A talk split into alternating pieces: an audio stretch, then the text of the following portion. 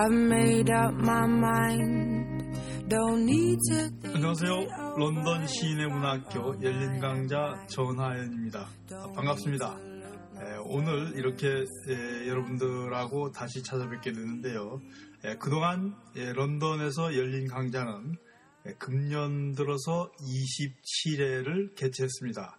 이 27회 강좌 중 이번에 그 빅토리아 앨버트 뮤지엄에서 열린 이상한 나라 앨리스 영국의 미술사는 사실상 2012년을 마감하는 마지막 강좌입니다. 이렇게 열린 강좌를 다시 여러분들과 함께 라디오를 통해서 그 인사를 드리고 여러분들을 뵙게 된 것은 영사 UK의 후원자님의 적극적인 후원 덕분입니다. 영사 UK는 7회 강좌가 나갔고 중요한 강좌를 재수록하고 있습니다.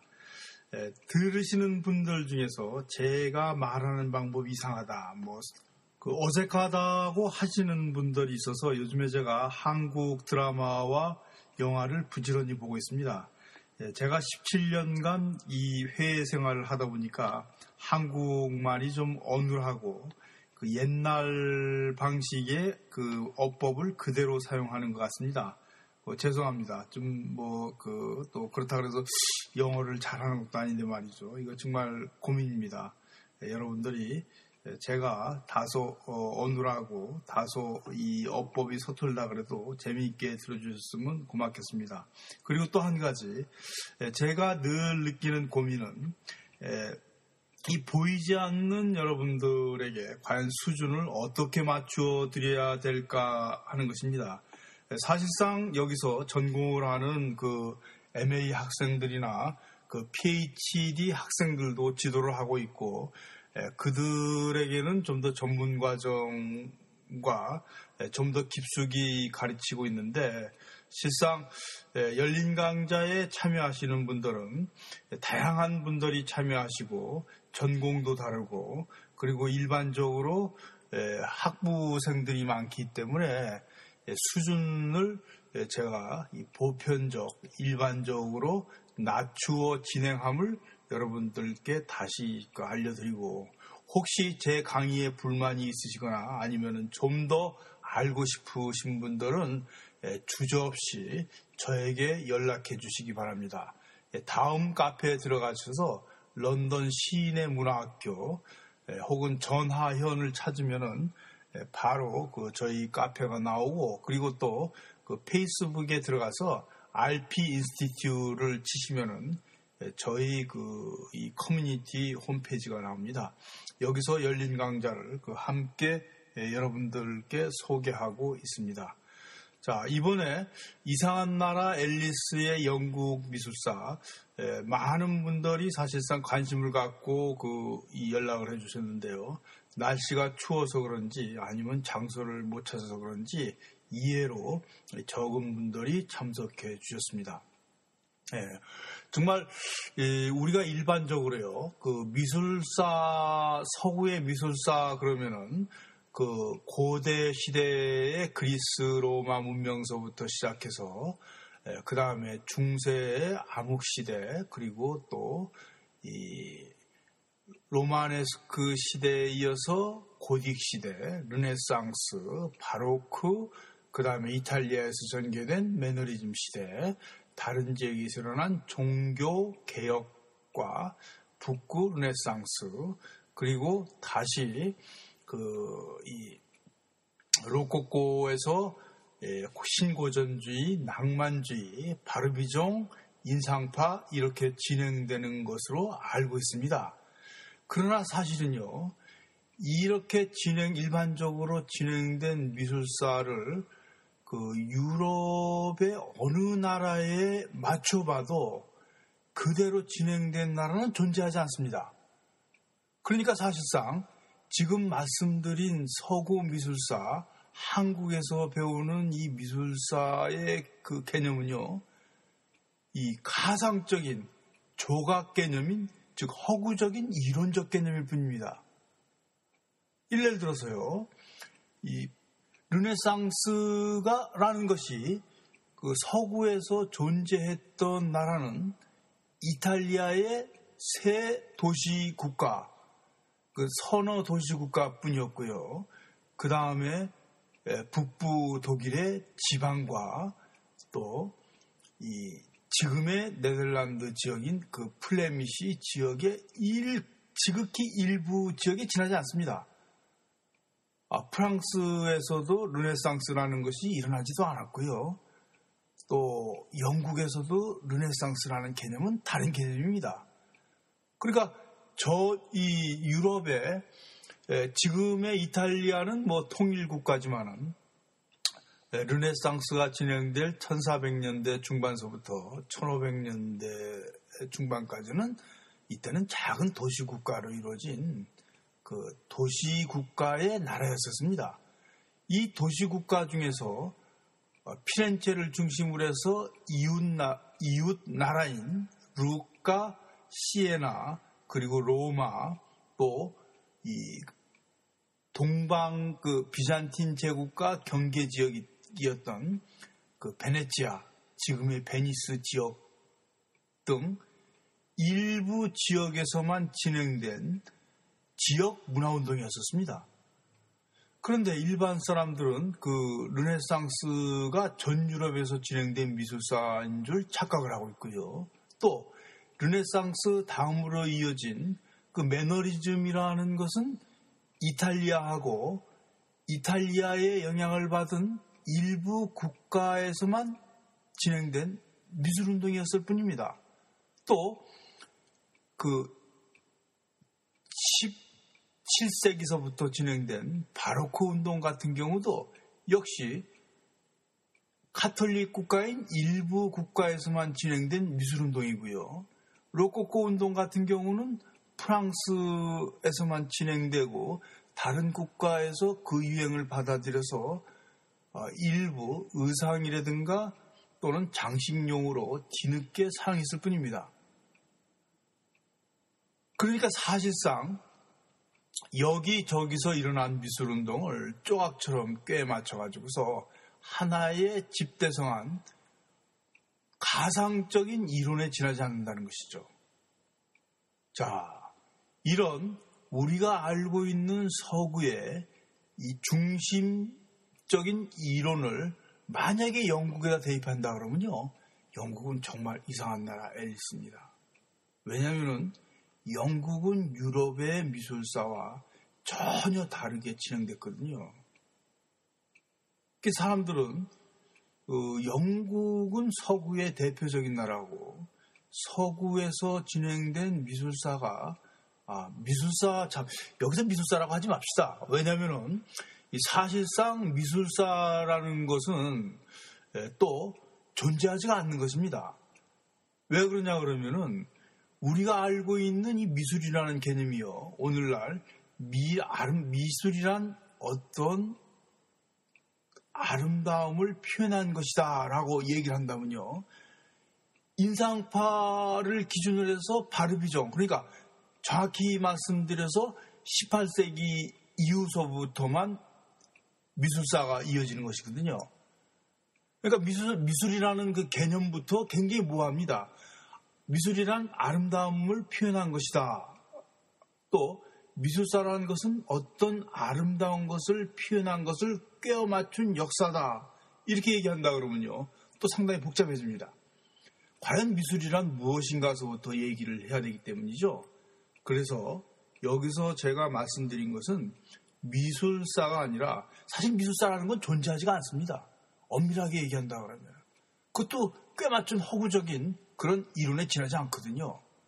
문제는 미술사는 존재하지 않는데 미술이라는 것은 존재하고 역사적 유물을 미술로 확장시켜서 보고서 우리가 사실은 미술사란 이름을 붙여놓은 것입니다. 그러니까 정확히 말씀드리면은 미술사란 용어보다는 예술 문화사, 문화예술사라고 하는 표현이 적절한 것입니다. 자, 다시 영국 미술사로 돌아가세요. 예, 이 영국에 살면서 영국의 미술사가 어떻게 진행되었는지에 대해서 아시는 분들이 별로 없는 것 같습니다. 또 놀랍게도 사실 여기서 뭐 PhD를 하는 분들도요, 미술을 전공하고 PhD를 하시는 분들도 실상 영국의 미술사가 어떻게 진행됐는지 질문하면 몰라요. 정말 참 그 이상한 일이죠.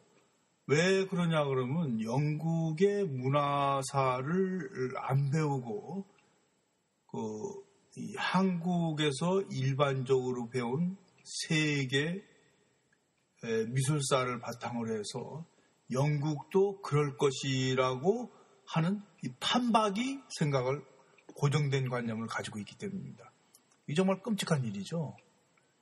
자, 이제는 각 세계가 개별성을 가지고 고유적 문화를 찾고 자기만의 독자성을 수립하는 이 개별화 과정이 들어섰거든요. 그런데 우리의 최고의 전문가들은 우리나라의 최고의 학자들은 여전히 하나의 가상적인 그 어디서 뭐가 잘못됐는지 모르겠습니다. 아무튼 간에 이 현실에서 있지도 않은 가상적인 미술사의 꾀적을 가지고서 그것이 옳다고 믿고 그것이 바르다고 생각을 하고 있단 말입니다. 정말 끔찍한 일이죠. 자, 오늘 여기 참석하신 분들은 정말 그, 그 행운이죠. 왜 그러냐 그러면 이건 진짜 저 공짜 강의 아닙니까? 그 어디서도 들을 수 없는 그 전문 지식을 예, 여러분들이 유물과 함께 직접 빅토리아 앨버트 뮤지엄 현장에서 볼 수 있다는 건 정말 행운이 아닙니까? 자, 그러면 오늘 그럼 이 현장을 돌아보면서 바로 여러분들이 눈으로 직접 영국의 미술사하고 유럽의 미술사가 어떻게 다른가 확인해 보기로 합시다. 근데 사실 유럽의 미술사도 잘못된 얘기입니다. 그러니까 피렌체를 중심으로 한 피, 르네상스와 영국의 르네상스가 어떻게 다른지 살펴보기로 합시다. 그러니까 구체적으로 아주 현장으로 바로 들어가서 살펴보는 것입니다. 자, 여러분들이 지금 보시고 계신 이 빅토리아 앨버트 뮤지엄에 있는 이 그리스 룸은 이 그리스 룸 같이 생겼죠, 그죠?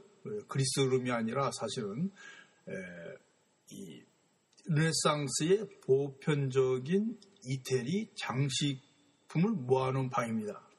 그런데 지금 여러분들이 보시는 이것은 이 트로이의 전쟁을 주제로 한 플레미시의 타피스트리하고 그 다음에 또 그리스의 신화를 주제로 한 에로페가 그 이 제우스에게 납치당하는 접시 그림 그 다음에 그리스의 신화 속에 나오는 이 소재들 예, 로마의 기둥들. 여기 보시는 저 기둥은 로마와 이 그리스의 디자인을 합쳐놓은 것입니다. 맨 위에 보시는 그 이 방패같이 생긴 것이 바로 이오니아식이죠. 그 이오니아식 밑에다가 잎새기들을 여러 겹을 겹쳐가지고 그 드러나게 한 방법 같은 경우는 전형적인 코린토 형식입니다.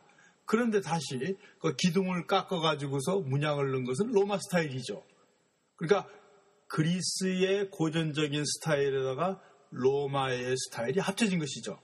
자, 여러분 콜로세움을 가서 보시면요. 이 콜로세움의 형식의 원형 경기장은 뭐 로마만 세워진 것이 아니라 바스에도 세워졌었고 런던에도 세워졌었고 북아프리카 튀니지에도 세워졌었고 카르타고에도 세워졌었습니다.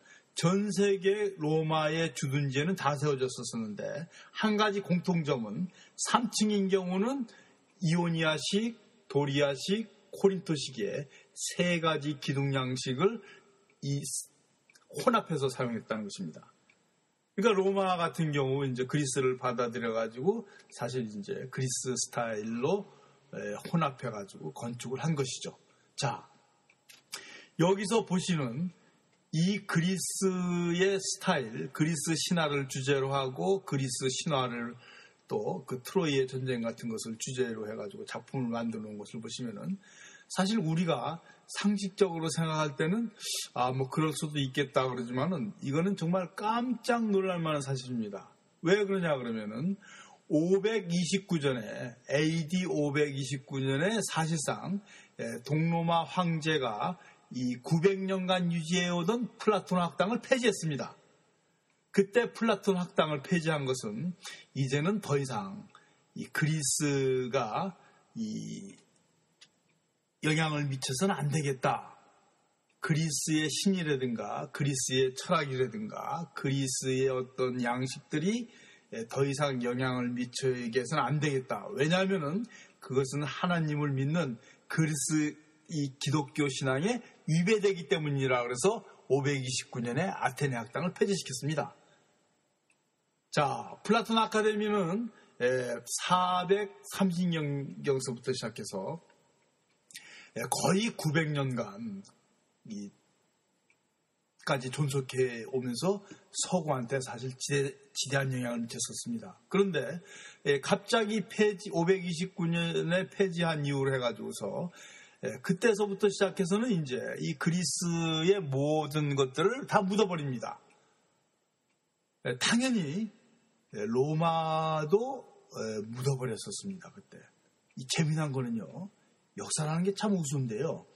로마인들도 자 피렌체는 로마에서 얼마 떨어져 있지 않습니다. 차를 타고 가도 어, 차를 타고 가도 그 진짜 참 한 시간 반 정도면은 예, 갈수 있는 그 거리에 있는데 그런데 피렌체에서도 과거의 로마 제국이 이태리 반도에서 존재했었다는 사실을 사실 거의 로마가 멸망한 471년서부터 시작해가지고서 이 1430년대까지 그몇 그러니까 년입니까?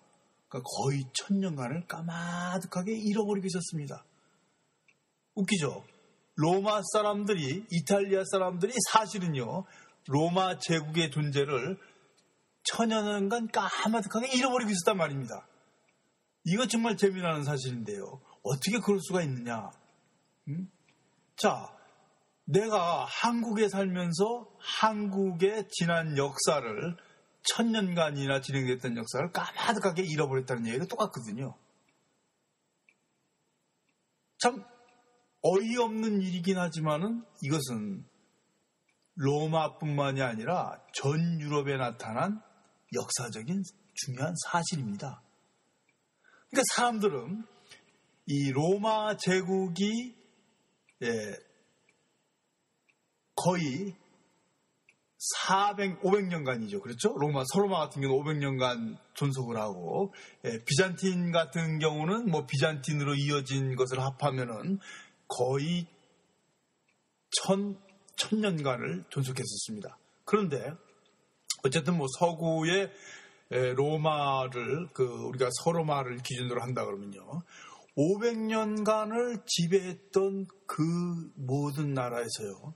로마 제국이 있었던 사실을 사실상 까무득하게 잃어버렸던 것입니다. 진짜 이거는 참 굉장히 웃기는 일인데요. 예, 정말 역사를 연구하면서 깜짝 저도 놀랐습니다. 더 웃기는 것은 실제로 바스 같은 데 가도 로마의 건축 유적이 남아 있고요. 세계 곳곳에 로마의 유적들이 남아 있습니다. 그 유적이 남아 있음에도 불구하고 그것이 무엇을 의미하는지, 그것이 어떤 것이었는지, 또 그것이 그들에게 어떤 영향을 주었다는 흔적은 전혀 없습니다. 그 영국 같은 데서도요, 예, 영국에서는 로마가 410년경, 그러니까 410년경에 이 망하기 60여 년 전에 다 철수했습니다. 거의 대부분 철수했는데 이때 훌륭한 건축물들을 지어놨음에도 불구하고요. 예, 앵글로 색슨족은 아무도 그 건물에 가서 살지를 않았습니다. 그러니까 로마가 사용했던 물건들을 그대로 사용하거나 그 문명을 이용한 민족들이 거의 없습니다. 세계에서요. 만약에 로마의 문명을 서구나 북아프리카 튀니지나 이집트나 알제리아 지금의 알제리아 지방이죠. 자 여기서 이것을 받아들여 가지고서 그대로 사용했다 그러면은 로마의 문명이 계승돼서 우리는 엄청난 진보적인 문명의 세계를 가졌을지도 모릅니다. 그런데 세계 거의 대부분 국가에서 로마의 전통이나 로마의 문명을 계승하지 않고 로마를 완전히 잃어버렸던 것입니다. 그 집 같은 경우는요, 귀신이 나온다고 그 집을 사용하지 않았어요. 그러니까 그 집은 점점 점 폐허가 되고 또 어떤 데서는 이제 그 돌 같은 거를 뜯어다가 예, 돌 같은 걸 뜯어다가 다시 이제 자기네 집을 짓는 걸로 사용했죠. 이 북아프리카도 마찬가지인데요.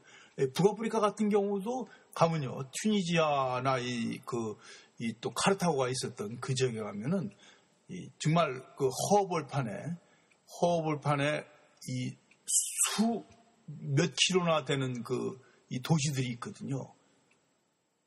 그 도시들을 그냥 전부 다 버려놓은 것입니다. 자, 이것이 이런 현상들이 사실 다른 나라에서만 있었던 것이 아니라 그 재미나게도 이탈리아에서도 로마 제국을 잃어버렸습니다. 그러니까 로마에서도 로마 제국을 잃어버렸다는 것이죠.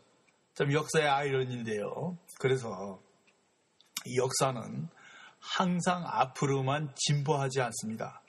뒤로 백스텝을 하는데 그래서 아마도 서양의 미술사가들은 서로마 제국의 AD 3세기경서부터 로마네스크 시대가 시작되기 전까지 약그 거의 800년간을 암흑세대라고 하는 까닭이 바로 이래서 암흑세대라고 하는 것 같습니다. 왜냐하면 역사가 완전히 백스텝을 했거든요. 뒤로 후퇴를 한 것입니다. 자, 그런데 이제 1430년경이에요. 30년경에 그 메디치 가문이 본격적으로 일어서기 시작했습니다. 이때 사실 메디치 가문이 일어선 것은요. 그 영국하고 네덜란드의 전쟁 같은 경우도 상당히 영향을 끼쳤는데요. 그, 그러니까 그 당시에는 이 양모 산업을, 그 견직 산업을 플랑드로와 지방, 예, 지금의 이제 네덜란드 일부 지역과 독일의 일부 지역, 그 다음에 벨지움의 거의 절반을 사용하던 국가가 있었습니다. 플랑드로아라고. 예, 이 플레미시들이란 종족이 그 살고 있었던 그 지역인데요. 이들이 양모 산업에서 주도권을 잃자 그 바로 그 혜택을 입었던 이 지역이 이탈리아의 일부 지역입니다. 특히 이 피렌체인데 이 피렌체에서는 그, 그 당시에 10만 필이나 되는 그 양모를 생산했습니다. 그래서 사실 피렌체에는 항구가 없거든요. 예, 그래서 이제 항구를 그 영구적으로 사가지고 항구를 만들어가지고 전 유럽에 수출을 하고 정말 이때 그 이 메디치 가문이 집권을 하고 있었을 당시인데 예, 피렌체가 경제적으로 엄청난 그 불누리게 됩니다. 또 메디치 가문에서는 은행가 출신이었었죠. 그래서 유럽 전 지역에 은행을 개설하고 지점장을 파견합니다. 그 여러분들이 잘 아시는 얀반 네이크의 그 이 아놀롤피의 부부에서 나오는 그 날카롭게 생긴 사람이 예, 바로 그 메디치 가문의 지점장으로 그 이 프로지에 파견됐던 이 주재원입니다.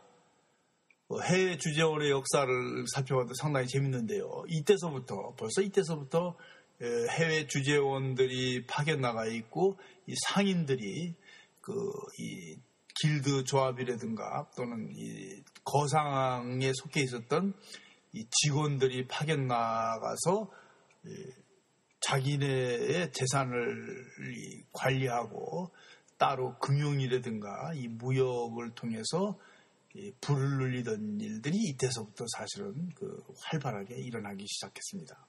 자, 이런 배경에서 이제 10만 필이나 수출하고, 그러니까 이때요, 이 피렌체 인구가 10만이 되지 않았었거든요. 그러니까 이 견직을 10만 필이나 수출하고 얼마나 돈이 많이 벌어들였겠습니까?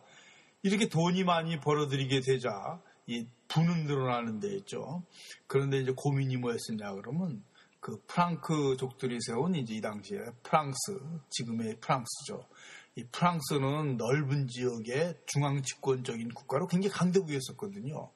로마나 이 피렌체 같은 경우는 굉장히 작은 도시국가고 그래서 항상 이 주변국 중에서 이 특히 이 프랑스에 대해서 위협을 느꼈었습니다. 메디치 가문에서.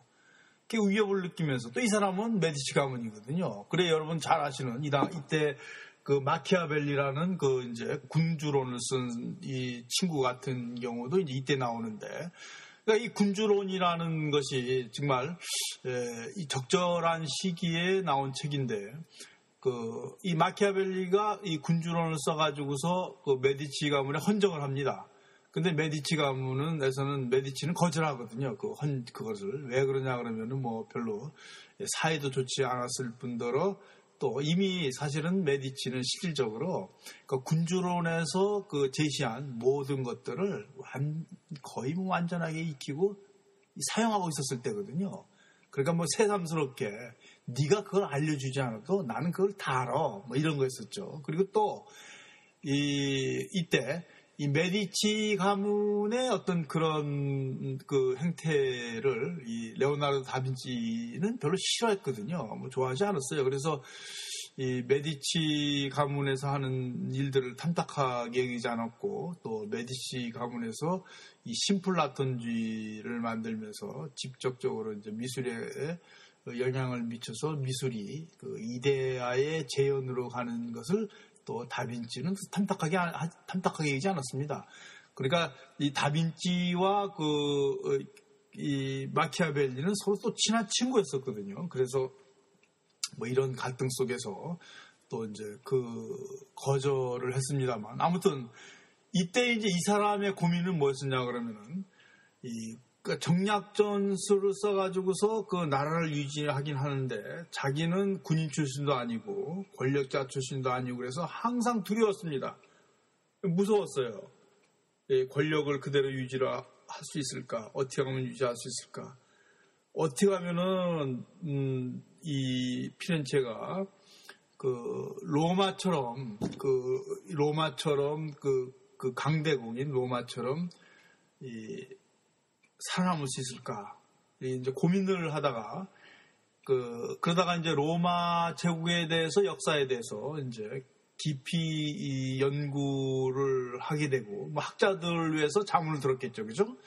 예, 그, 그 관심을 갖게 되고 그러면서 이제 그 로마를 벤치마킹 하려고 하다 보니까 이 로마 뒤에 그리스가 있다는 것을 깨닫게 된 겁니다. 로마 뒤에는 사실은 로마 제국은요 예, 로마 제국은 500년 동안 이 그리스를 카피하는데 시간을 다 보냈거든요. 여러분 잘 아시겠지만 로마 같은 경우는 자기네 신화를 버리고 예, 그리스의 신화를 받아들여서 예, 로마식으로 이름을 바꿔서 그대로 사용합니다. 또 물론 뭐 로마의 신도 있었지만은요. 그리고 또 이 로마에서는 귀족들 자제 같은 경우는 전부 다 그리스로 유학을 보냅니다. 그러니까 참 웃기는 거는요. 예, 로마는 그리스를 정복을 했지만 물리적으로 이 정신적으로 문화적으로 철학적으로 정책적으로 완전히 로마한테 점령당하고 말았습니다. 그 역사 속에서 보면요 이런 아이러니한 일이 또 일어나는데 중국 같은 경우요 자 12세기 몽고가 정말 대단했었죠 그죠 13세기 이때 몽고가 뭐 유럽도 휩쓸었지만은 그 몽고가 이제 그 중국을 통일했었죠. 중국을 통일하고 거의 초기 초반에서는 자기네 변발을 강요를 하고 예, 그 다음에 이제 그 이 몽고식으로 어, 통치했었습니다. 그러다가 두 세대도 안 되기 전에 그 한족의 문화에 의해서 몽고가 흔적도 없이 사라져 버립니다. 몽고 문화가. 이 정말 그, 이, 그가 자연스럽게 예, 이 한족의 문화에, 중국 문화에 이 원나라의 문화가, 원족의 문화가 스며들게 되는 것입니다. 또, 이 청나라가 그, 이 점령을 했었죠. 그죠? 19세기에는 청나라가 그 만주족이 이제 다시 중국을 점령했지만 역시 만주족도 한족에 의해서 그 문화적 점령을 당하게 됩니다. 자, 그러니까 이 한국 사람들이 정말 대단한 사람이라는 것입니다. 왜 그러냐 그러면은 그 중국과 일본의 끊임없는 그 침략을 당하고 점령을 당하고 속국을 있으면서도 자기의 문화를 그대로 시켰거든요. 정말 한국인들이 독한 그 별종이고 아주 고집스러운 나라임은 정말 틀림없는 것 같습니다. 민족상으로 본다 그러면은 그런 에, 뭐 많은 부정적인 얘기도 있지만은 우리 민족은 끈질기고 정말 그 대단한 민족임이 틀림없습니다.